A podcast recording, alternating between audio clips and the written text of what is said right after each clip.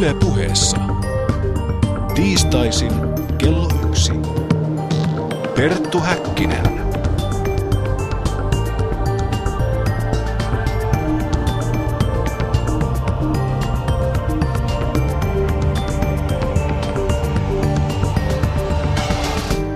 Ja oikein voitokasta päiväarvon kuulijat ja lämpimästi tervetuloa tämänkertaisen päänavauksemme pariin. Minä olen Perttu Häkkinen. Tänään aiheenamme on ateistinen henkisyys. Onko kyseessä oksymoroni vai peräti henkinen vallankumous? Siitä kanssani keskustelemassa aiheesta väitöskirjan vastikään julkaissut Mikko Silfors, vanha kuomamme Jussi K. Niemelä puolestaan kertoo Panu Hietanevalle jumaltodistusten historiasta ja uskonnon ja luonnontieteen yhteiselosta. Lämpimästi tervetuloa lähetykseen Mikko. Kiitos. Ennen kuin voi määritellä ateistisen henkisyyden, niin pitää määritellä henkisyys. Joten Mikko, mistä puhutaan, kun puhutaan henkisyydestä? No, tämähän on tämmöinen aihe, mikä herättää paljon keskustelua ja paljon erilaisia mielipiteitä. Arkikielessä henkisyys voidaan ymmärtää monella tavalla. Jotkut puhuu henkisyydestä niin kuin tarotkortteina, parapsykologisina ilmiöinä, ufokokemuksina, jumalakokemuksina. Sitten taas jotkut viittaa meditaation harjoittamiseen, jotkut luontokokemuksiin vaikka metsässä. Ja sama tämmöinen epämääräisyys henkisyyden käsitteen ympärillä koskee myös tutkijoita. On puhuttu, että oli 50 erilaista henkisyyden määritelmää, niin kuin että, että tästä ei ole mitään semmoista sopusuuntaa, että mitä se oikeastaan tarkoittaa, mutta usein, usein viitataan niin kuin tämmöisiin transcendensikokemuksiin, vaikka kun puhutaan henkisyydestä tutkijoiden parissa. Samoin merkityksellisyyden, syvän merkityksellisyyden etsimiseen ja löytämiseen, sitten moraalisiin asioihin, miten me toimitaan suhteessa muihin – sitten tiettyihin harjoituksiin, just niin kuin meditaatio, jooga. Esimerkiksi mä itse sitten otan niin kuin aika monesta eri, eri tämmöisestä tutkijalähtökohdasta ja ajattelen, että, että keskeisiä, ja tietysti mä ajattelen sen silleen, mikä mun omalle aineistolle tälle ateismi-aiheelle on niin kuin sopiva henkisyyden määritelmä, niin mä määrittelen tai määritän sitä sitä kautta, että on tiettyjä tämmöisiä henkisyyden keskeisiä ulottuvuuksia, jotka ei riipu uskonnosta tai ne, se, se voi olla, ne voi saada sekulaarin muodon tai uskonnollisen muodon. Mutta ne keskeiset henkisyyden tekijät on mun, mun nähdäkseni sitten kokemus- ja tunneulottuvuus. Eli just puhutaan tämmöisistä voimakkaista arkikokemuksen ylittävistä transcendensikokemuksista, vaikka ykseyskokemus, jolloin niin kuin oman minä ja muun raja hälvenee. Sitten taas positiiviset tunteet usein liittyy tähän niin kuin rakkaus – myötätunto, ilo, tämmöinen kupliva ilo. Sitten tämä on niin kuin ensimmäinen tämmöinen selkeä henkisyyden piirre. Sitten on moraaliset asiat, se, että pyritään toimimaan esimerkiksi kultaisen säännön mukaan tai silleen kokonaisuutta auttavasti. Sitten on tämä syvemmän merkityksellisyyden etsiminen ja sen löytäminen, mikä voi liittyä just itse toteuttamiseen, taiteisiin, ehkä tieteisiin tai sitten yhteiskunnallisiin niin kuin asioihin, että tehdään parempaa maailmaa esimerkiksi. Tuo on kolmas aihe. Sitten neljäs aihe on, on ylipäänsä elämän katsomuksen, niin kuin jonkunlaisen koherentin elämän katsomuksen rakentaminen, mihin liittyy sitten ehkä maailmankuva kuvan muodostaminen ehkä tieteellisesti jollain, jollain muulla tavalla. Ja sitten myös ihmiskuvan muodostaminen, että mitä varten me täällä eletään, mitä kuolemme jälkeen tapahtuu, tämän tyyppiset kysymykset. Ja sitten viidenneksi on viides semmoinen keskeinen henkisyyden ulottuvuus mun nähdäkseni on just tämmöiset harjoitukset, joilla taas saatetaan vahvistaa mitä tahansa muuta näitä henkisyyden ulottuvuuksia. Esimerkkinä vaikka meditaatio, jooga, ehkä jopa laulaminen, juokseminen, sitten tota, rukous, kaikki tämmöiset voi olla henkisiä harjoituksia mun nähdäkseni. No, jos mennään, viedään tämä keskustelu todella sekulaarille tasolle, niin monet tuntemistani suomalaisista, jotka eivät esimerkiksi kuulu kirkkoon, tunnusta minkäännäköistä uskontoa, niin kokevat kuitenkin tällaisia, sanotaan ajatellaanpa nyt, peilityyni järven selkä iltasaunan jälkeen, mm-hmm. silkki uikku sukeltaa, rikkoo tämän pintajännitteen ja aurinko vajoaa hor- horisontiltaan, niin tällaisia kokemuksia, joissa ihminen ikään kuin – herkistyy olevaisen äärelle tai jollain tavalla kokee olevansa osa jotain suurta ja tuon ohikiitävän hetken ajan harmonista kokonaisuutta, niin voisiko mm. tämä käydä tällaisesta ikään kuin uskon, uskonnottomasta tai ateistisesta henkisyydestä?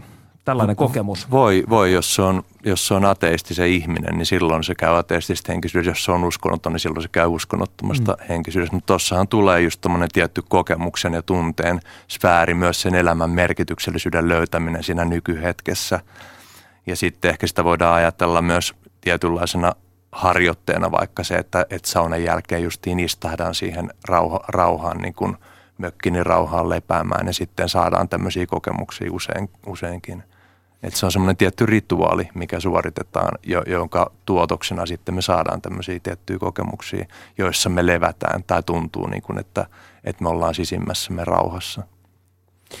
No, jos kadun mieheltä kysyy, mitä ateismi on, niin veikkaisin, tämä on siis minun omasta, omaa sisäistä pohdintaani, mutta veikkaisin, että aika moni nostaisi esimerkiksi Richard Dawkinsin mm. esiin, joka on tällainen hyvin räyhäkäs, uskonnon vastainen ateisti. Mm. Mutta tosiasiallisesti on olemassa sekä uskontokriittistä ateismia että uskontomyönteistä ateismia, niin voisitko avata kuulijoillemme hivenen näiden eroja? Joo, siis ateismihan noin sanana tulee atheos-sanasta, missä se a tarkoittaa ilman tai ei, ja teos tarkoittaa sitten Jumala. Eli, eli yksinkertaistaan niin kuin ateismi tarkoittaa vain jumalattomuutta, se, se, että ei uskota Jumalaan. Mutta sitten ateismihan voi liittyä ihan niin kuin muu, muukin elämään kaikenlaisia asenteita, arvoja, motiiveja, päämääriä, teko, tekoja, toimintoja. Että sitten voi olla niin kuin uskontomyönteistä ateismia, uskontokriittistä ateismia tai jotain sieltä väliltä. Eli niin kuin usein mä luulen historiassa kaikkein eniten ääntä on saanut tämmöistä uskontokriittistä ateista, koska ne, ne on nähty vaarallisena, koska uskonto on ollut tämä maailman historiassa tämmöinen kantava tekijä tai teema. Lähes kaikki tiedetyt kulttuurit on jotenkin tavalla tai toisella ollut uskonnollisia on mm. vieläkin. Niin tota, ateistit on sitten saattanut edustaa tämmöistä uhkaa – ja varsinkin uskontokriittiset ateistit, jotka haluaa jotenkin heivata sen uskonnon pois. Niin tota, niihin on keskitytty paljon enemmän, mutta mä veikkaan, että suurin osa ateisteista kautta aikojen on ollut tämmöisiä, niin kuin, että, että ne ei vaan yksinkertaisesti usko Jumalaa, niin he, siihen ei välttämättä liity tämmöistä uskontokriittisyyttä. Mutta nykyään siis uusateismi on tullut 2000-luvulla pinnalle paljolti just 911 iskun jälkeen islam, islamistinen terrorismi sama, samalla toi – niin kuin amerikkalainen fundamentalismi, katolisen kirkon pedofiliaskandaalit, kaikki tämmöistä on tehnyt ateismista paljon uskontokriittisempää kuin mitä se aiemmin on ollut. Tämä on nyt on, on esimerkkejä samantyyppistä kyllä valistusajalta jo ja muuta, mutta siis nyt se on jotenkin Jos kasvanut. Voltaire ja näitä klassikoita ajatellaan. Niin, Joo, mm. se, se nyt ei ollut ateisti, mutta se, siinä samana aikana on ollut... Mutta ollut, uskontokriittinen. Joo, uskontokriittinen, kyllä mm. nimenomaan niin tota Richard Dawkins, Sam Harris, tämmöistä uusateista edustaa just tätä edellä, erittäin kriittistä ateismin haaraa, joka sitten on tosi paljon myös julkisuudessa esillä, koska nämä on tosi näkyviä ja tunnettuja hahmoja, jotka mm. tätä vie eteenpäin. Mutta sitten vastapainona on noussut tämmöinen täysin toisenlainen, niin kuin jopa uusateismin vastainen ateismi, jossa sitten niin kuin ollaan uskontomyönteisiä, pyritään tuoda usk- tuomaan niistä uskonnosta kaikenlaisia hyviä asioita esiin, niin kuin Alain de Botton kirjassa Religion for Atheist esittää just tämmöisen näkemyksen, että oikeasti uskonnot on tosi hyvä juttu. Ja meidän ateistien ja sekulaarien ihmisten pitäisi ottaa nyt paljon kaikkea uskonnosta niin kuin yhteisöllisyyttä ja, ja ton tyyppisiä niin kuin rakenteita meidän elämään, jotta me saataisiin tämä niin kuin sanotaan individualistinen ja, ja kiireinen ja, ja hirveän itsekäs niin kuin sekulaari aika tavallaan käännettyy takaisin tämmöiseksi yhteisölliseksi niin kuin paremmaksi ajaksi. Samoin niin kuin Sunday Assembly, tämä brittiläinen niin kuin ateistien kirkko, tyyppinen liike, niin sehän on hirveän uskoton myöten ja, ja niin kuin ottaa kirkosta paljon asioita. Oikeastaan tavallaan sen koko henkisyyden rakenteen ottaa kirkosta, mutta jättää sitten sen yliluonnollisen pois. Eli uskontomyönteinen ateismi voisi ajatella, että se on niin kuin sitä, että, että otetaan uskonnosta kaik, kaikenlaista hyvää, mutta jätetään sitten vain ne oppi, yliluonnollinen oppisisältö pois. Ja tässä tulee myös se mielenkiintoinen puoli, että olen tavannut siis elämäni aikana useita ihmisiä, jotka ovat – voisi sanoa hyvinkin uskovaisia, siis joilla on hyvin vahva tällainen jumalusko, mutta jotka eivät voi sietää minkään kaltaisia organisoituja uskontoja. Mm. Eli tämä on myös toisaalta sitten se, se kääntöpuoli, mikä, mikä usein tuppaa unohtumaan. No, palataanpa tähän ateistiseen henkisyyteen. Mitä se siis käytännössä katsoen tarkoittaa? No nä, tässä mä luettelin näitä henkisyyden ulottuvuuksia, eli kokemus, tunneulottuvuus, moraaliulottuvuus, merkityksellisyyden ulottuvuus, elämänkatsomuksellinen ulottuvuus ja sitten tietyt harjoitukset, niin se on kaikkea tätä henkisyyttä, mutta se on eksplisiittisesti eli avoimesti ateistista tai naturalistista. Naturalismi tarkoittaa sitä, että ei uskota mihinkään yliluonnolliseen, ei, ei paitsi uskota Jumalaan, ei myöskään sieluun tai jälleen syntymään tai, tai tota, muuhun kuoleman jälkeiseen elämään, esiin henkiin tai enkeleihin tai tämän, tämän tyyppisiin. Että periaatteessa ateisti voi uskoa vaikka sieluun ja jälleen syntymään, kunhan se ei usko Jumalaa. Mutta sitten usein, usein tai, tai ainakin, ainakin monet ateistit on samalla myös naturalisteja. Eli, eli se ateismi on vain osa tämmöistä naturalistista maailmankuvaa. Mutta mut siis ateistinen henkisyys on sitä, että, että, että pyritään näihin tiettyihin henkisiin niin kuin asioihin toteuttamaan niitä, mutta sitten sit tehdään se täysin tämmöisessä ateistisessa tai naturalistisessa kontekstissa. Eli ei uskota Jumalaan tai muuhun yli, yliluonnolliseen. Ja tätä on tutkittu hirveän paljon vähemmän kuin, kuin uskontoa tai tämmöistä teististä uskonnollisuutta historia-aikana. Et nyt oikeastaan tämä vasta, vasta 2000-luvulla on alkanut kunnolla tämmöinen ateistien tai ateistisen henkisyyden tutkimus. No tutkimus, tutkimusten mukaan itsensä hengellisiksi, mutta uskonnottomiksi luokittelevien ihmisten määrä on kasvanut länsimaissa. Uskontososiologi Paul Heilas on kutsunut muutosta henkiseksi vallankumoukseksi niin mistä sinä luulet tämän kehityksen johtuvan? Onko se osa notkistuvaa uskonnollisuutta, kuten uskontotieteessä tavataan sanoa, vai yksinkertaisesti seku, sekularisaatioprosessin sivutuote?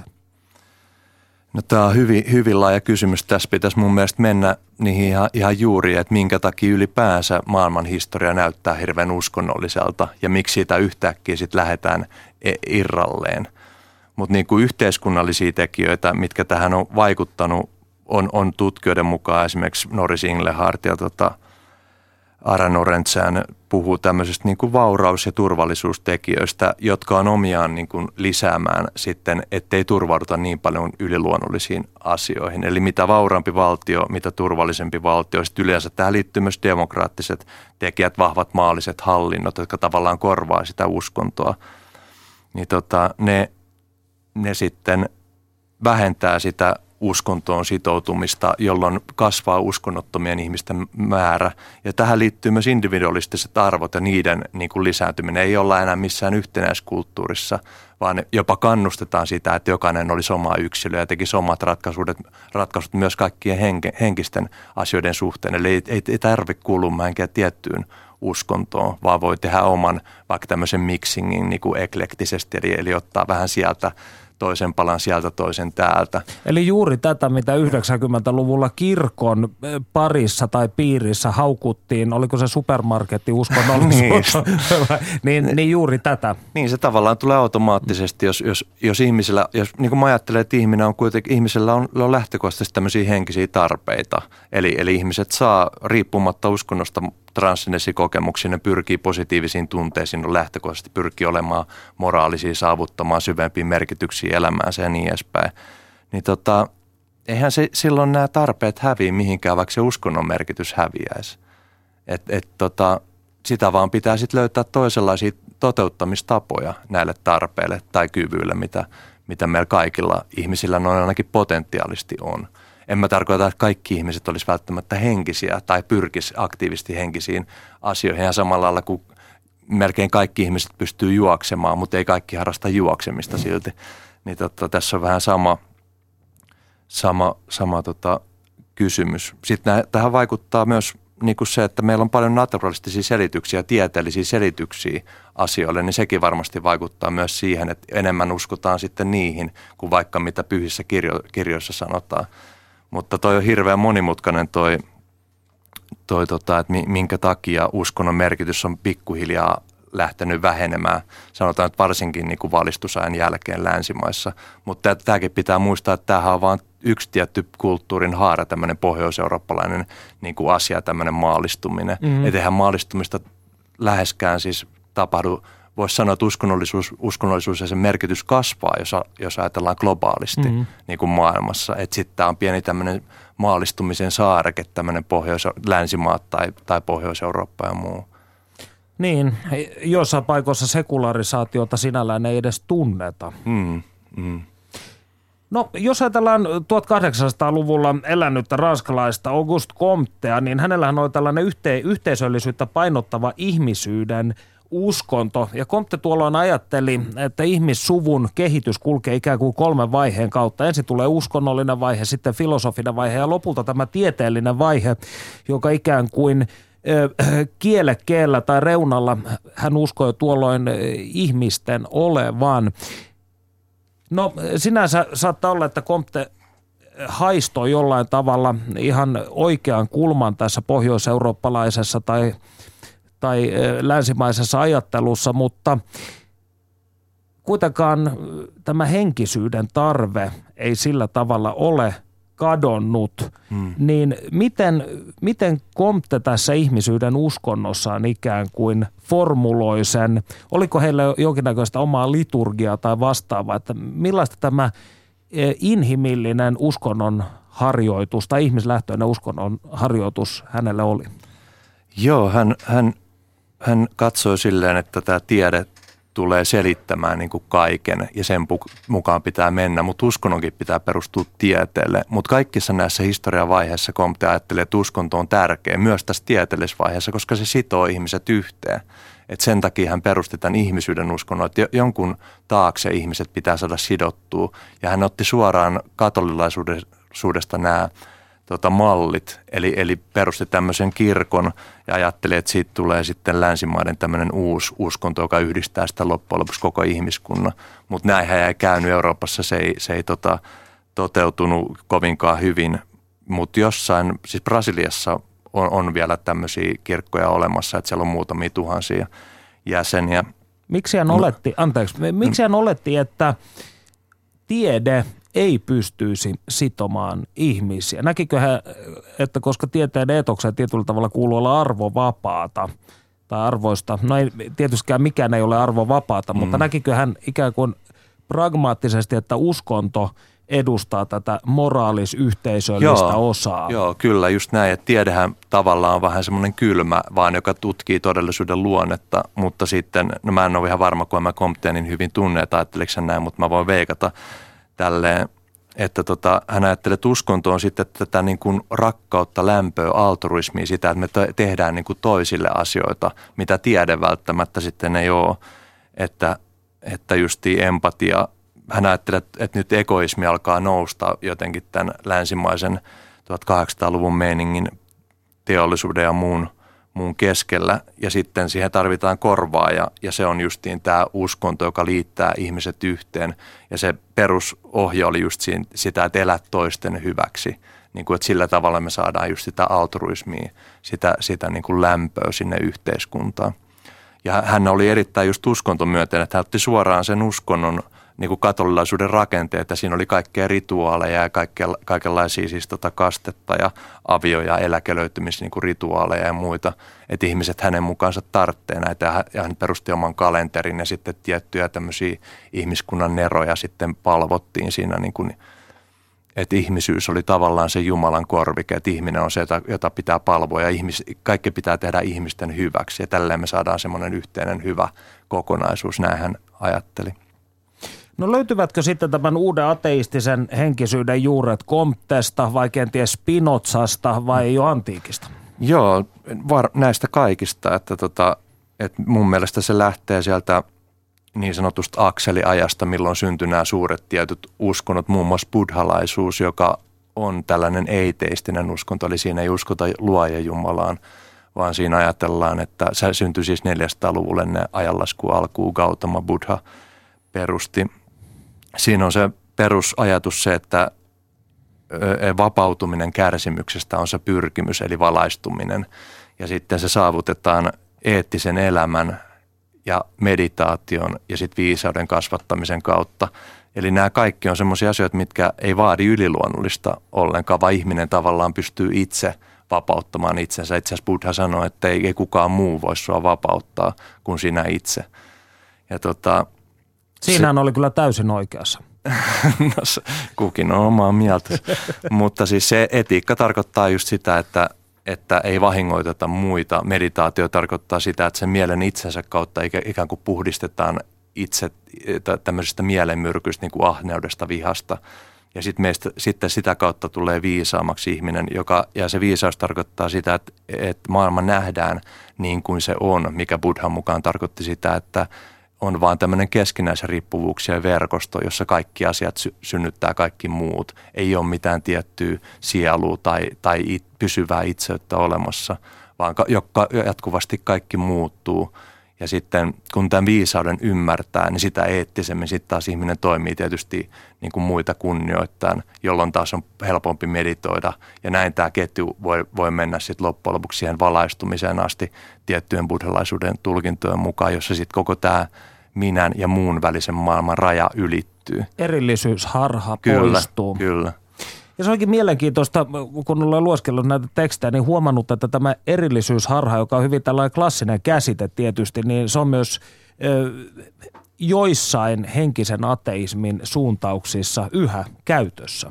Joo, eli, eli jotkut ottaa tosi paljon buddhalaisuudesta. Esimerkiksi tämä yhdysvaltalainen uusateisti Sam Harris on kirjoittanut kirjan uskonnottomasta henkisyydestä. Siinä käsitellään tosi paljon just meditaatiota ja buddhalaisuuden näitä käsityksiä. Mutta tämä buddhalaisuus on vain yksi tämmöinen ateistisen henkisyyden juuri. Sitten on epikurolaisuus, esimerkiksi antiikin Kreikassa 300-luvulla Epikuros perustanut ennen ajanlasku alkuun siis, niin tota, siellä oli vähän samantyyppisiä ajatuksia kuin buddhalaisuudessa. Justiin se Epikuros perusti semmoisen puutarhanimisen yhteisön, jossa sitten ystävyyden hengessä harjoitettiin tietynlaisia tämmöisiä henkisiä harjoituksia, myös meditatiivisia harjoituksia. Epikuroksen tiettyjä tämmöisiä opetuksia mietiskeltiin ja niistä keskusteltiin. Ja, ja tavoite oli sitten, se oli hedonistinen koulukunta, eli tavoite oli sa- saada suurinta mahdollista nautintoa, mitä elämästä voi saada. Mutta Mut- ei liioitella. Joo, se, siinä olikin se, että ei se, ei se tarkoittanut mitään yletöntä mässäilyä tai niin kuin tämmöistä, vaan se, se tarkoitti sitä, että, tai sanotaan, että siinä oli kaksi erilaista niin kuin nautinnon lajia. Että oli tämmöinen kinesteettinen nautinto. Epikurolaiset oli siis ato, at, atomista ja ne uskoivat, että on vain atomeja olemassa, eli materialistinen koulukunta. Ja tota, sitten tämmöinen kineettinen nautinto syntyy, että, että atomit hankautuu miellyttävästi toisiaan vasten, esimerkiksi seksin aikana tai syömisen aikana. Mutta se saattaa johtaa sitten tämmöiseen niin kuin kärsimykseen, esimerkiksi ylensyöminen, niin, niin ei ole mukavaa. Eli, eli tämä ei ole keskeinen, tämä ei ollut keskeinen nautinnon lähde, tämmöinen kinesteettinen nautinto, vaikka sitäkin pidettiin ihan hyvänä, vaan sitten oli tämmöinen katastemaattinen nautinto, mikä, mikä oli sitten mielenrauhaa, joka syntyi pelottomuudesta, että ei pelätä esimerkiksi jumalia tai kuoleman jälkeistä elämää. Kärsimyksen poissaolosta. Niin, kyllä. Ja missä on tyydytetty nämä perustarpeet sillä, että me ollaan syöty ihan ok ja ei on turvallisuutta ja muuta. Niin kuin siellä puutarhayhteisössä pyrittiin luomaan semmoinen olosuhde. Ja sitten tota, pyritään mietiskelyn ja muun kautta saavuttaa tämmöinen sisäinen rauha, mikä, mikä meissä kaikissa epikurulaisuuden mukaan on jo sisällä. Eli se ei ole mikään semmoinen, mikä tarvii tuottaa ikään kuin ulkoa päin, vaan se on jotenkin tietoisuuden luonne itsessään. Ja samahan on näissä idän uskonnoissa myös, että se tietoisuuden luonne itsessään on jotenkin autuaalista, jolloin sitä ei mitenkään tarvitse tuottaa. Että et ihminen, jos vaan se syventyy siihen omaan mieleensä, mikä sillä koko ajan niin kuin on päällä, niin tota, niin se voi löytää sen rauhan suoraan sieltä. Ja tota, se riittää. Siinä ei tavallaan tarvita muuta. Mutta sitten on taas Spinoza otti jonkun verran vaikutteet varmaan Hobbesin kautta just epikurolaisuudesta. Sillä oli samantyyppisiä tämmöisiä mielenrauha-ajatuksia. Tässä puhui Jumalan rakkaudesta, mutta se Jumalan rakkaus tarkoitti oikeastaan rakkautta kokonaisuuteen, rakkautta luontoon. Ja sitten taas Comte kanssa sitten tämmöiset yhteisölliset jutut toi siihen. Eli tässä on niin kuin monta semmoista historiallista lähdettä, mistä ny, nykyiset ateistisen henkisyyden edustajat voi poimia niitä mieleisiä. Että, et yksi keskeinen juttu tässä nykyisessä ylipäänsä sekulaarisessa henkisyydessä mun mielestä on tämä eklektisyys. Eli se, että poimitaan vähän sieltä täältä justiin tämä, tämä supermarket niin kuin henkisyysajatus on, on hyvin. Ja sitten myös aika paljon tämmöistä yksilölähtöistä, vaikka onkin näitä myös uskonnollisia tai ateistisia henkisiä yhteisöjä. Ja sitten oma kokemuksellisuus on hyvin tärkeä myös, se tämmöinen maailmallisuus, koska samoin kuin epikuroksella, niin ajateltiin, että ei ole mitään kuoleman jälkeistä elämää. Eli siihen tulee tämä carpe diem-ajatus, eli on vaan ainoastaan tämä nykyhetki ja tämä maailma, eikä mitään toista maailmaa ole. Joten sun kannattaa elää tämä hetki, tämä, tämä oleminen täällä niin hyvin kuin pystyt. Tähän hellenistisen ajatukseen on hyvä tässä vaiheessa ei jäädä. Nimittäin katsotaanpas, mitä Panu Hietaneva on iloksemme leiponut. Studiossa siis Perttu Häkkinen ja Mikko Silfors keskustelemme ateistisesta henkisyydestä. Perttu Häkkinen. Ihminen on pohtinut ammoisista ajoista lähtien sitä, onko Jumala olemassa vai ei. Vuosisatojen ajan tiedemiehet luonnontieteilijöistä filosofeihin ja teologeihin ovat yrittäneet todistaa, että kaiken olemassa olevan takana on Jumala. Seuraavaksi luomme katsauksen Jumalan olemassaolotodistusten historiaan. Niiden ajoittain monimutkaiseen maailmaan meidät vienyt tietokirjailija ja toimittaja sekä vapaa liiton entinen puheenjohtaja Jussi K. Niemelä, joka on kirjoittanut useita ateismia käsitteleviä tietokirjoja. Oikein hyvää päivää Jussi K. Niemelä ja tervetuloa ohjelmaamme. Kiitos ja miellyttävää, että saa kunnian näin pureutua eh, ihmiskunnan suurimpien ja nerokkaimpien aivojen jo vuosisatoja tai melkeinpä tuhansia haastelemiin kysymyksiin, jotka eivät ole niitä kaikkein kevyimpiä. Aloitetaan tämä matka 1200-luvulta ja katolisesta teologi-filosofi Tuomas Akvinolaisesta, jonka ajatuksessa pyöri niin sanottu kosmologinen todistus. Mikä on tämä kosmologinen todistus? Akvinolainenhan sai nämä ideansa Aristoteleelta, että ne periytyvät sieltä pakanallisesta Kreikasta jo paljon ennen kristinuskon syntyä. Aristoteleella oli tämä tällainen syy-seurausketjun tai siihen perustuva ajatus siitä, että koska kaikella pitää olla syy, niin pitää olla myös ensimmäinen syy, eli tällainen, josta kaikki on saanut alkunsa, myös maailmankaikkeus ja kaikki siinä esiintyvä. Ja hän sitten päätyi tällaiseen liikkumattomaan liikuttajaan, joka on tämä ensimmäinen syy. Ja akvinolaisen kosmologiset todistukset, joita on viitisen kappaletta, viisi tasan muistaakseni, niin ne perustuvat sitten tähän todisteluun, tai kaikissa pyritään todistelemaan sitä, että jos on maailmankaikkeus, niin sillä pitää sitten olla myös joku luoja. Ja jotenkin sitten automaattisesti tämä ensimmäinen syy, tämä liikkumaton liikuttaja, on aina se kristinuskon Jumala tai islamissa, se on sitten Allah näissä kalam, kosmologisissa kalam-argumenteissa, mutta siis nämä kaikki todistelut perustuvat tähän samaan virheelliseen logiikkaan. Eli tämän ajattelumallin mukaan jo se, että minä ja sinä istumme tässä kahvilan pöydässä rupaattelemassa tästä asiasta, on osoitus siitä, että Jumala on olemassa. Kyllä, näin sen voi tiivistää ja todella tämän virheellisyys ei ole ilmeisesti näille ihmiskunnan nerokkaimmille ajattelijoille välittömästi valjennut, kuten se helposti meille luonnontieteisiin perehtyneille eh, epäileväisille valkenee siis tämä jo Immanuel Kantin huomaama virhe tässä päättelyketjussa, siis että se on aika mielivaltaista sitten lopettaa se ensimmäisen syyn metsästäminen siihen Jumalaan. Sen, sen myötä herää väistämättä kysymys, että mistä se Jumala nyt sitten on tullut, että kai silläkin pitää olla joku syy. Ja jos tällainen monimutkainen asia kuin maailmankaikkeus ja elämä siinä pyritään selittämään tällaisella vielä huomattavasti mystisemmällä ja monimutkaisemmalla oliolla, niin siinä vähintään sitten jo herää näitä kysymyksiä, että mistä tällainen tulee ja millainen se on luonteeltaan ja miten se on tämän luomistyönsä hoitanut ja kaikkea tällaista tulee väistämättä ja välittömästi mieleen. Teleologinen todistus nojaa puolestaan todennäköisyyksiin, eli sen mukaan olisi liian epätodennäköistä, että monimutkainen elämä olisi sattumanvaraisesti syntynyt. Ymmärsinkö tämän oikein? Ja kerrotko hieman lisää tästä ajatusmallista? Niin tuo taitaa olla jonkinlainen modernisoitu versio William Palin kuuluisasta kelloseppä-argumentista, joka on sekin osa tätä aivan äsken mainittua samaa pyrkimystä todistella että, että tarvitaan joku korkeampi ja monimutkaisempi olento luomaan monimutkaisia ja korkeampia olentoja, joita luonnossa havaitaan. Tässä on myös väärä analogia.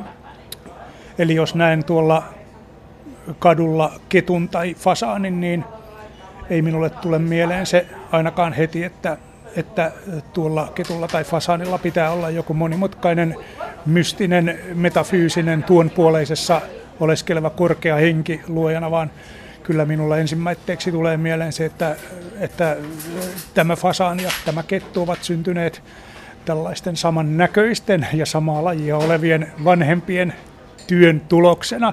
Eli, eli tässä huomataan jo, että Darwinin evoluutioteoria tullessaan 1800-luvulla niin kyllä aika tehokkaasti sitten demolisoi, eli kumosi ja tuhosi jopa tämän suunnitteluargumentin, kuten sitä kutsutaan. Ja osa, osana juuri tuota modernia versiota on sitten tämä todennäköisyys, jota Intelligent Design porukka, eli nämä älykkään suunnittelun kannattajat harrastaa. Heitähän on Suomessakin ja he puhuvat näistä komplekseista järjestelmistä ja nojaavat monimutkaiseen matemaattiseen mallintamiseen, että tämä ei ole voinut syntyä sattumalta, mutta eihän tässä olekaan kyse sattumasta, vaan miljardien vuosien evoluutiosta. Ja luonnontieteisiin perehtymällä selviää nopeasti ja helposti, että miten tämä homma käytännössä menee. Ei siihen tarvita mitään monimutkaisempia, vielä enemmän kysymyksiä herättäviä luoja jumalia, tai he vielä väittävät, että he jättävät tämän auki tämän suunnittelijan, joka on tämän koko homman laittanut alulle, mutta kyllä se sieltä se suunnittelijan todellinen luonne nopeasti paljastuu, kun perehtyy näiden, näiden väitteiden esittäjien taustoihin. Palataan hieman myöhemmin jumaltodistusten nykytilaan ja jatketaan vielä hetki historian parissa. Hieman monimutkaisempi puolustuspuhe Jumalan olemassaolosta on niin sanottu ontologinen todistus, jonka kehitti filosofi-teologi Anselm Kanteburilainen tuhatluvulla. Mistä tässä on kyse? No siinä on lyhyesti kyse täydellisyyden tavoittelusta. Tämä ontologinen todistushan on kuuluisuudestaan huolimatta äärimmäisen heppoinen ja, ja nämä perusteet tässä ovat vielä huvittavammat kuin näissä aiemmin mainituissa. Siis ontologinen todistus perustuu siihen, että oletetaan, että olemassaolo kuuluu väistämättä täydelliseen olentoon. Eli jos on olemassa joku olento, niin joka on täydellinen, niin siihen sisältyy sitten automaattisesti myös olemassaolo. Ja koska Jumala on täydellinen, niin sen on oltava olemassa. Tämän tyyppistä todisteluahan siinä käytetään. Ja, ja se nyt on äh, luvalla sanoen, kuten äsken sanoin Heppoisen ohella, niin jopa naurettavaa. Siis voisi ajatella jopa täydellistä vaaleanpunaista elefanttia seilaamassa maailmankaikkeuden meriä. Ja samalla todistelullahan voisi todistaa sitten tällaisen vaaleanpunaisen avaruuselefantin olemassaolon, jos se vain olisi täydellinen vaaleanpunainen avaruuselefantti. Siis eli, eli nämä ovat tällaisia loogisia yrityksiä todistaa mielivaltaisesti, sanoisin jopa, tämän kyseisen todistelijan toivoman olennon olemassaolo. Myös filosofi Immanuel Kant vaivasi päätään Jumalan olemassaoloon liittyvillä kysymyksillä. Mitä hän ajatteli tästä asiasta? No Kant on sinänsä mielenkiintoinen kysymys, että hän kuuluu todellakin filosofian historian kaikkien aikojen suurimpiin ajattelijoihin ja hänen elämäntyönsä on mittava. Hän kirjoitti kaksi todella eh, monumentaalista teosta, puhtaan järjen kritiikki, jossa hän nimenomaan kumosi nämä jumaltodistukset, joista olemme tässä puhuneet, ja, ja osoitti tietämyksen ja tiedon rajat.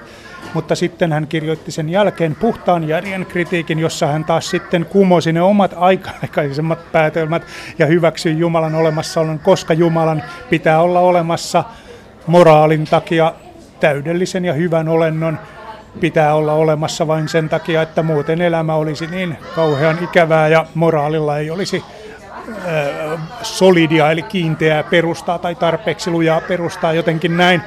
Näin sen voi tiivistää lyhyesti, mutta tietääkseni kaikki filosofian perehtyneet kriittiset henget pitävät kantin tätä kuperkeikkaa älyllisenä petoksena aiheestakin, syystäkin. Perttu Häkkinen. Vielä keskiajalla eli siis 1400-luvulle saakka, Jumalan olemassaoloa pidettiin melko lailla itsestäänselvyytenä, mutta uudelle ajalle tultaessa tilanne alkoi muuttua nopeasti. Mitä oikein tapahtui? Miksi muutos alkoi nimenomaan silloin? No, tämä on se Euroopassa renessanssina tunnettu historiallinen murros, joka juuri toi humanistiset, tällaiset enemmän ihmiskeskeiset ajatussuuntaukset antiikista takaisin Eurooppaan. Nehän olivat piileskelleet tuolla islamin maailmassa, joka silloin lyhyen aikaa tuhatluvulla oli vapaamielinen ja siellä filosofia kukoisti ja siellä suojeltiin ja vaalittiin näitä helleenien ja kreikkalaisten vanhoja filosofisia teoksia. Ja sitten kun ne sieltä toi, tulivat takaisin Eurooppaan, renessanssi käynnistyi, samalla nousi luonnontieteellinen ajattelu ja pyrittiin tutkimaan suoraan empiirisesti, eli kokemusperäisesti näitä asioita, niin vähitellen siitä sitten kehittyi todella tällainen havaintoihin ja kokeisiin perustuva metodi, josta myöhemmin sitten matemaattisten mallien ja teorioiden avulla on kehittynyt tämä tuntemamme tiede ja luonnontiede. Ja, ja se kyllä tekee selvää jälkeä kaikista tällaisista auktoriteettiin perustuvista teokraattisistakin uskomusjärjestelmistä, johon tuo keskiaikainen Eurooppa pitkälti nojasi siis katolisen kirkon ja Paavin hirmuvaltaan, joka ehkäisi tehokkaasti kaikenlaista itsenäistä ja kriittistä ajattelua niitä asioita koskien. Siis uskonnon dogmaattisuus oli silloin vielä voimissaan, mutta sitten se vähitellen alkoi murtua ja nykyään siitä ei Euroopassa ole paljon mitään jäljellä. Islamin maailmassa sen sijaan tällaista murrosta ei ole tapahtunut ja se vapaamielinen aika silloin tuhatluvulla niin jäi kovin lyhyeksi ja sen jälkeen siellä on ollut hyvin suljettu yhteiskunta ja tiede ei ole siellä kehittynyt siten kuin täällä vapaammassa Euroopassa. Tänä päivänä tiede ja uskonto kulkevat täällä maan päällä eri reittejä, mutta milloin esimerkiksi luonnontieteissä hylättiin ajatus Jumalasta? Oliko joku tietty tapahtuma, jonka jälkeen näin kävi? No kyllä, minä sen jo sanoinkin tuossa aiemmin, eli kyllä Darwinin evoluutioteoria teki varsin selvää jälkeä näistä kaikista tällaisista suunnittelu- ja ensimmäinen syy argumenteista, koska evoluutio pätee maailman kaikkeuteen kokonaisuutena, ei se päde vain elämän syntyyn maapallolla. Jos ajatellaan sitä samaa periaatetta, luonnon valintaa voidaan soveltaa kyllä ihan galakseihin, ja sitä on sovellettukin, ja, ja jopa maailman kaikkeuksiin, eli esitetty sellaisia teorioita, että maailmankaikkeudetkin syntyvät tällaisen valintaprosessin myötä, että että vain onnistuneet, jossa luonnonlait ovat napsahtaneet onnistuneesti kohdalleen, niin sellaiset säilyvät. En ota näihin nyt kantaa, koska nämä ovat varsin metafyysisiä spekulaatioita itsessään, mutta siis tällainen ajattelutapa, joka perustuu miljardien vuosien hitaaseen vähittäiseen kehitykseen siten, että organismi selviytyy luonnossa paremmin, jos se saa enemmän jälkeläisiä kuin kilpailija, jolla ei ole näitä ominaisuuksia. Ja sitten siihen tulee näitä mutaatioita, jotka vielä parantavat sitä entisestään, perustuvat sitten sattumaan, mutta tämä metodi itsessään tai evoluution mekanismihan ei perustu sattumaan, vaan nimenomaan tähän parempaan lisääntymiseen ja eloon jäämiseen. Ja, ja tosiaan eihän tämä nyt jätä kauheasti sitten tilaa sellaisille, tai ei tämä jätä oikeastaan yhtään tilaa sellaisille ajatuksille, että joku korkeampi organ, organismi tai oli olisi luonut lajit sellaisina kuin ne ovat. No, kreationistit ja intelligent designin kannattajat ovat myöhemmin sitten tarkistaneet tätä teoriaa ja hyväksyvät mikroevoluution, eli tällaisen lajien sisäisen kehityksen, mutta eivät hyväksy makroevoluutiota, että lajeista voisi kehittyä kokonaan toisia lajeja, mutta tämä on sitten tällaista tyypillistä väistelyä ja tätähän nämä teistit, jotka haluavat luonnontieteistä jotenkin sen, vain sen osan, joka sopii heidän uskontoonsa, niin harrastelevat yleisesti. Vuonna 1997 kuollut luonnontieteilijä ja professori K.V. Laurikainen ajatteli, että Jumalan olemassaolon voi selittää kvanttifysiikan avulla. Millainen oli Laurikaisen ajattelu noin pähkinänkuoressaan? No se on pähkinänkuoressa aika hieno osoitus äsken mainitusta uskonnollisten teistien eli Jumalaan uskovien henkilöiden tällaisesta tyypillisestä reaktiosta, kun luonnontiede, heidän oma alansa, kuten esimerkiksi Laurikaisella fysiikka, joutuu ristiriitaan heidän henkilökohtaisen uskonnollisen vakaumuksensa kanssa. Ja Laurikainen sitten yritti perustaa, pe, pelastaa tätä usko, uskontoaan ja jumaluskoaan sillä, että kvanttimekaniikkahan on epädeterminististä, eli syy-seuraussuhteet, joista tämä determinismi puhuu, eivät ole siinä vankkoja, vaan ne perustuvat tällaiseen todennäköisyyteen, että, että siellä mikrotasolla kvanttimaailmassa nämä syy-seuraussuhteet määrittyvät tilastollisesti. Ja koska siellä ei ole tätä tiukkaa syy-seuraus jatkumoa, niin sitten Laurikainen ajatteli, että koska siellä on tällainen epävarma ja irrationaalinen elementti, niin Jumala pääsee siellä sitten puuttumaan maailmankaikkeuden toimintaan. Tämä on se tiivistettynä ja, ja tämä on varsin heppoista tavaraa. Laurikainen myös kritisoi tiedeuskoa eli skientismiä, mikä johti kipakkaan mielipiteiden vaihtoon filosofi Ilkka Niiniluodon kanssa. Mistä nämä herrat väänsivät kättä? No he väänsivät kättä juuri tästä äsken mainitusta Laurikaisen teesistä ja, ja ylipäätään näistä Laurikaisen väitteistä, koska Laurikainen hieman katkeroitui tässä prosessin aikana, kun tätä väittelyä lukee Niiniluodon kirjasta Tiede, filosofia ja maailmankatsomus. Niiniluoto esittää siinä kyllä varsin painavia argumentteja kaikkia, kaikkia Laurikaisen näkemyksiä vastaan. Ja, ja ainakaan minulle näin itse luonnontieteellisen maailmankuvan omaavana henkilönä, henkilönä ei jää tästä debatista kyllä mitään epäselvää, että kumpi tämän nyt sitten voitti. Että Niiniluoto osoittaa, että nämä aukot, joihin Laurikainen vetoaa, niin nämä ovat kyllä ihan tieteellisiä aukkoja, ei niihin aukkoihin tarvitse sijoittaa yhtään mitään, että tällainen Laurikaisen hauskasti postuloima eli olettama metafyysinen determinismi, jossa sitten joku tällainen yliluonnollinen toimija to, tosiasiassa aiheuttaisi nämä tällaiset mikrotason epämääräiset tilastolliset toteutumat, niin se on kyllä varsin tuhoon tuomittu, etten sanoisi jopa täysin tuhoon tuomittu jo niin kuin lähtökohtaisesti. Laurikainen peräänkuulutti uskonnon ja tieteen välistä vuoropuhelua, mutta mikä on tilanne tänä päivänä? Löytyykö vastaavia ajatusmalleja edelleen tieteentekijöiden parista? Kyllä tämä, tämä on jatkunut entisellään. Ei tässä ole tapahtunut suurempaa muutosta. Itsekin olen väitellyt lääkärien ja, ja muun muassa kasvatustieteen professori Tapio Puolimatkan kanssa ja, ja sitten on Suomen kenties tunnetuin älykkään suunnittelun edustaja Matti Leisola, joka on biotekniikan professori emeritus.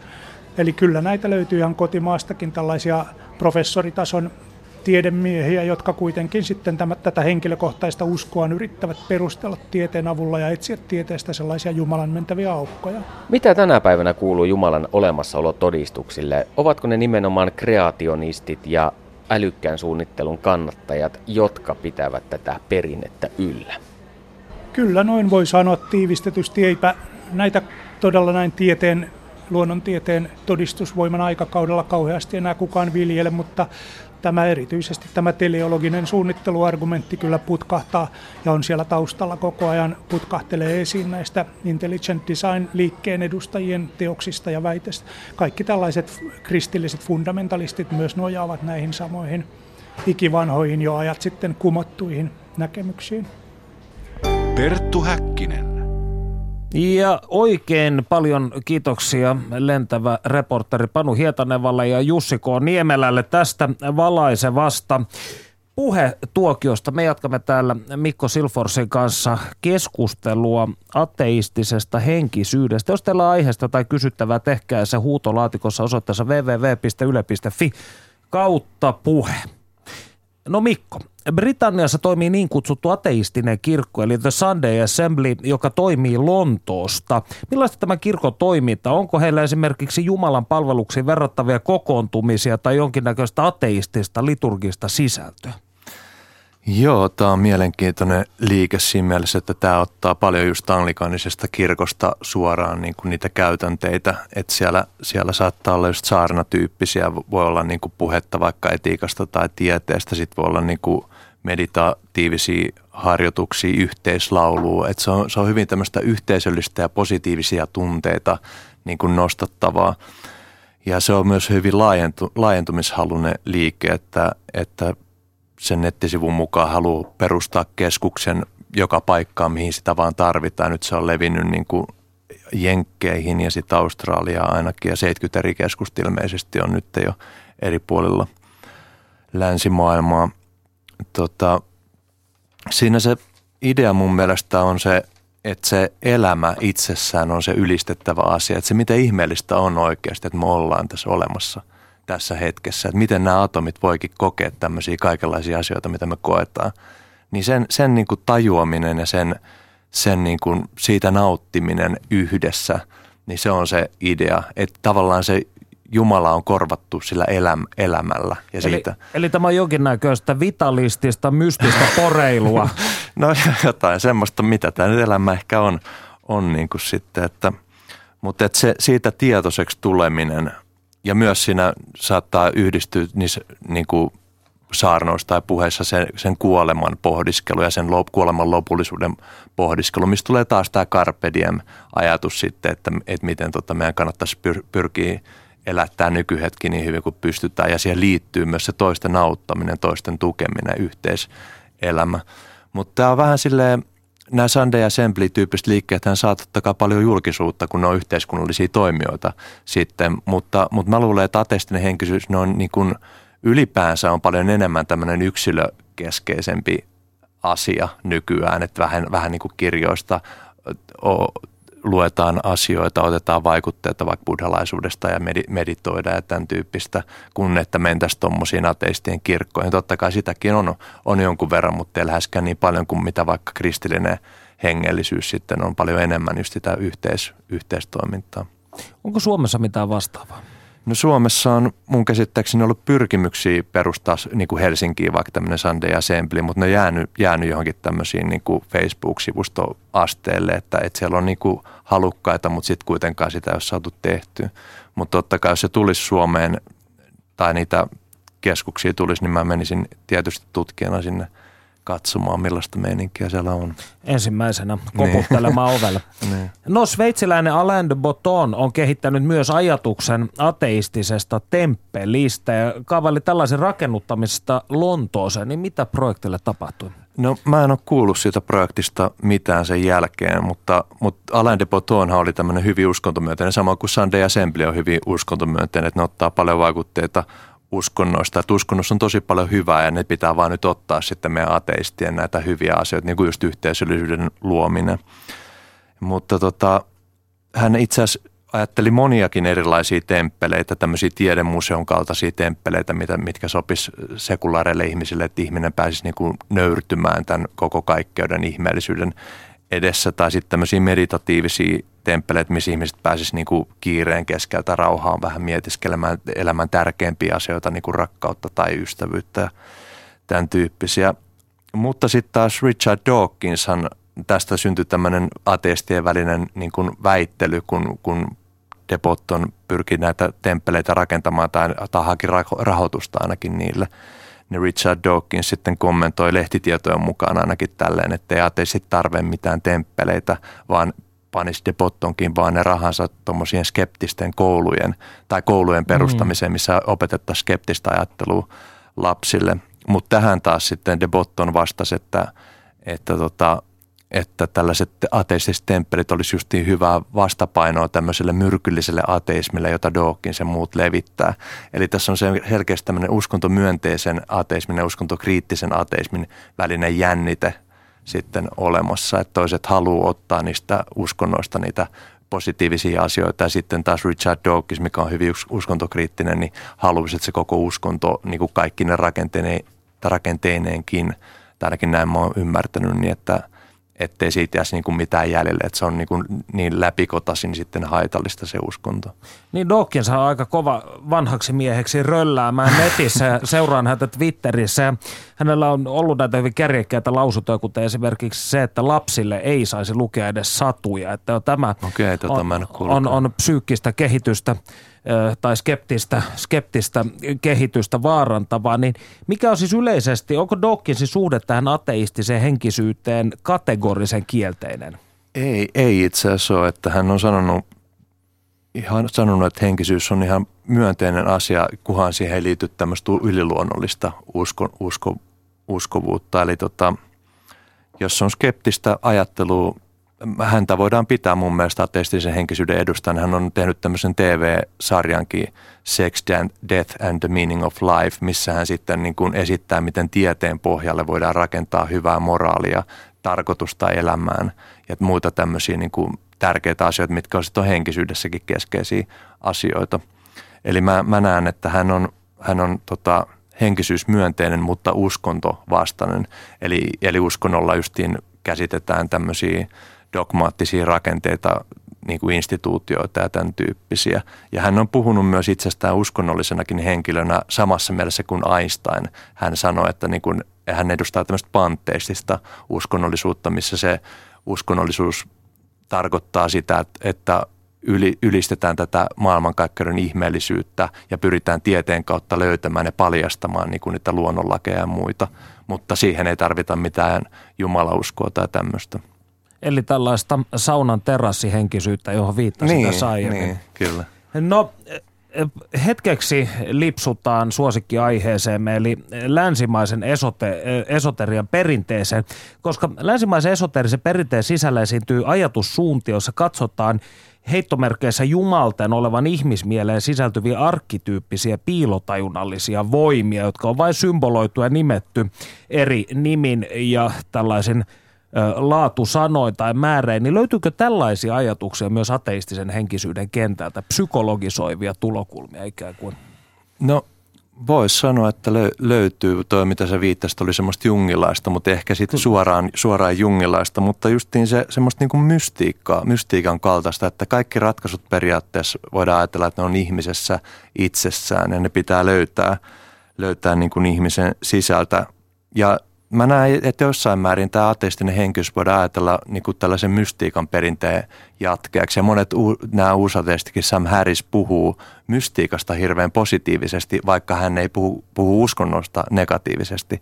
Eli mystiikka edustaa jotain tämmöistä puhdasta, kokemuksellista, uskonnollista tai, tai niin kuin henkistä ää, voimaa, joka on just, just yksilökeskeistä. Et sen takia voi ajatella, että tämä sopii aika hyvin tämmöisiin individualistisiin länsimaiden yhteiskuntiin tämmöinen mystiikkatyyppinen henkisyys. Tai ehkä, ehkä se niin kuin henkisyys ylipäänsäkin on, on enemmän, tai sanotaan, että se on vähemmän yhteisöllistä kuin, kuin aikaisemmin. Ja se liittyy tämmöiseen omaan henkilökohtaiseen kokemuksen ja carpe diem ajatteluun myöskin. Että tota, meditaatio tai muu voi justiin avata ihmistä sitten siihen niin kuin mystiseen sfääriin. Ja, ja se ei liity, siihen ei tarvita mitään uskomuksia niin kuin Jumalasta tai tämän tyyppistä. Se on se ateistisen henkisyyden ehkä se keskeinen idea, että kaikki on periaatteessa mahdollista löytää niin kuin se rauha itsestä.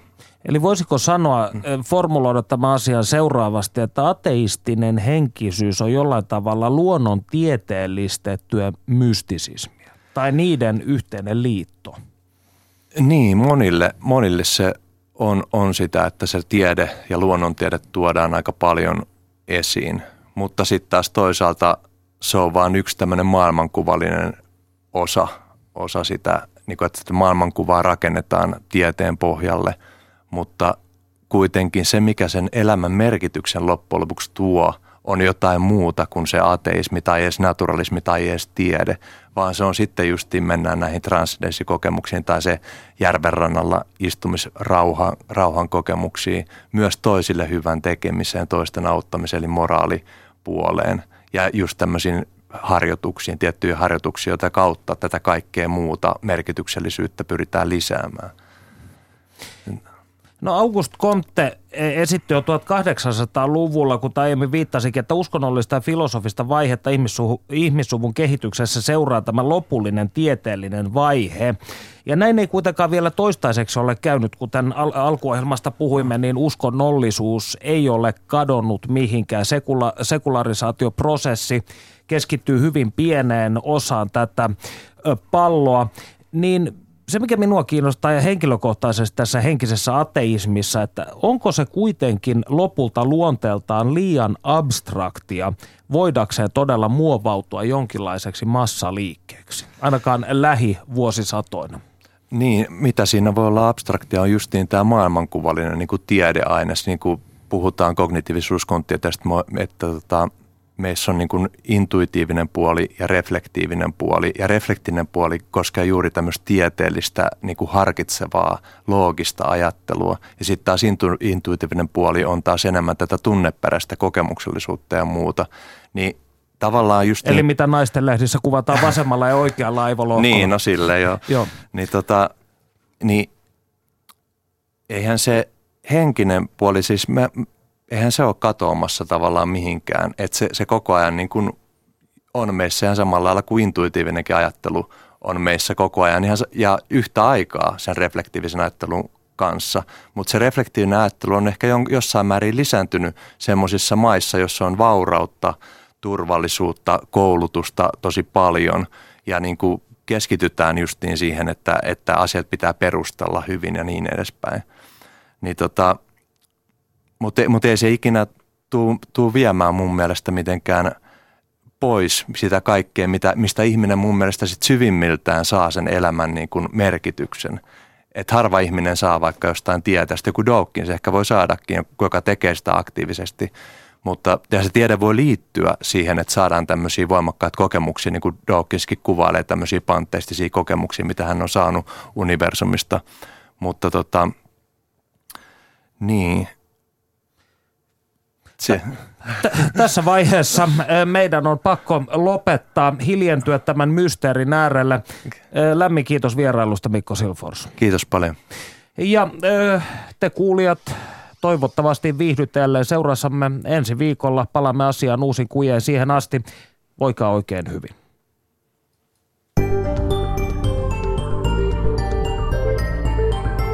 Yle puheessa. Perttu Häkkinen.